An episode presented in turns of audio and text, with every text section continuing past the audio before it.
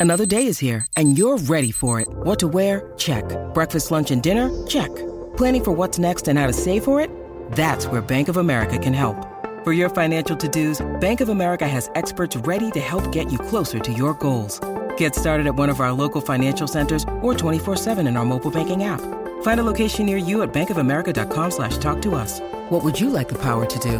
Mobile banking requires downloading the app and is only available for select devices. Message and data rates may apply. Bank of America and a member FDIC. Let's talk football with Simon Hill, the host of the Global Game, who joins us on the line. Morning, Simon. Morning, Matty. How are you, mate? Good, thanks. Uh, I'm really interested in this national second tier competition and the fact that um, what will it be 10 to 16 teams, expressions of interest are in, and it looks to mm-hmm. me as though Football Australia are going to have quite a job whittling it down from more than 30 down to that number. Yeah, 32 teams uh, in total have uh, expressed their interest. Now, that's obviously a, uh, a preliminary um, move, and you know there's got to be a lot of assessment of financial viability, and uh, I think I think we're yet to really know uh, the monetary aspect of this and what it's going to cost the clubs. But uh, it's a positive step. Um, quite how they're going to decide how they whittle those uh, teams down to 10 or 16, I don't know. Uh, there, there is some talk that maybe they will use the final positions in the NPL, which of course is the second tier, the National Premier Leagues, at the end of this season to decide, you know, who gets promoted, if that's the right word. Um, but it's it's interesting and it's you know it's something obviously that we need as a sport. Um, ultimately, you know, I would like promotion and relegation as well, but that's you know probably for for somewhere down the track once this new competition is up and about and, and proves to be viable. Um, and yeah, it, it's going to be very interesting to see which teams make make the cut and, and which don't. And everybody's going to go straight there, aren't they, to the promotion relegation thing? But I see that James Johnson, the uh, the CEO of Football Australia, said that this is an important element of Football Australia's 15 year vision for the game. So. So when, when people who are outside of the game see this, have we got to just cool their jets and say this is, you know, the, the promotion relegation thing's got a bit of a way to go in the A League? Yes, look, it, it, there are all sorts of uh, issues that arise from that conversation, uh, not least that, you know, when the A League was, was set up, obviously it was done on a franchise basis, and, and the current A League clubs, of which there are 12, have licenses that go through to 2034. So that's, you know, that, that's your first uh, stumbling block, if you want to put it that way. Uh, of course, you can, you know, still split the A League into two uh, and call it A League Two. You know, you, there, there are ways around that. Um, but the most important uh, factor really is to make sure that the clubs are financially viable and can not only afford to go up, but also that there's somewhere for relegated clubs to go down too, so they don't just disappear, you know, into a financial black hole. And you know, with the greatest will in the world at the moment, not a lot of our clubs make money. in fact, that's probably an understatement. Uh, so you know, they, they struggle financially as it is. Um, so we've got to have a viable second division for those clubs to fall into and, and make sure that they don't just go out of business, you know, altogether. Uh, now we've had a version of, of, promotion and relegation many, many years ago in the National Soccer League, um, but you know we, we ended up with with you know several clubs going broke or, or being promoted because they could pay the bills more than the clubs that were there at the moment, and you know that that's not a true promotion and relegation system. So I, I think there's a fair way to go before that happens, but there's no doubt that you know that should be something that we're aiming for because you know that that's what football is based upon right around the world, and it adds so much interest uh, for fans, uh, not just at the top of the league where you're vying for you know titles and grand finals, etc. But at the bottom, where you're fighting against relegation, and it, it, it it's particularly important for you know, our younger players to be exposed to that level of pressure, um, meaningful games, even if they're, you know, the rewards, uh, if that's the right way, is a negative. Um, you know, that's what happens all around the world, and we need those players to be battle hardened in those sorts of situations. So it's desirable. Uh, is it imminent? No, but the, the national second division is a, a first step towards that. That's for sure. Is there a standout second?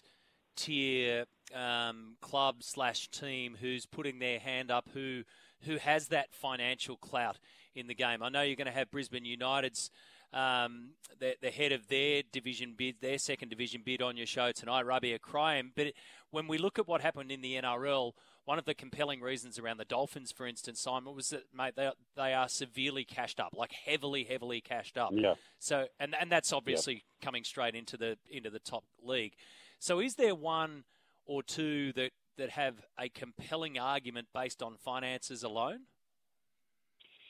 Well, I mean that's the great unknown. Um, you know, some of the stronger clubs in the National Premier Leagues are the old National Soccer League clubs, such as South Melbourne, uh, such as uh, Marconi Stallions or Apia Leichhardt. But you know, there is a big gap between the National Premier Leagues, which is a semi-pro competition, and a fully professional uh, national league, where you know you're flying people around the country on a weekly basis.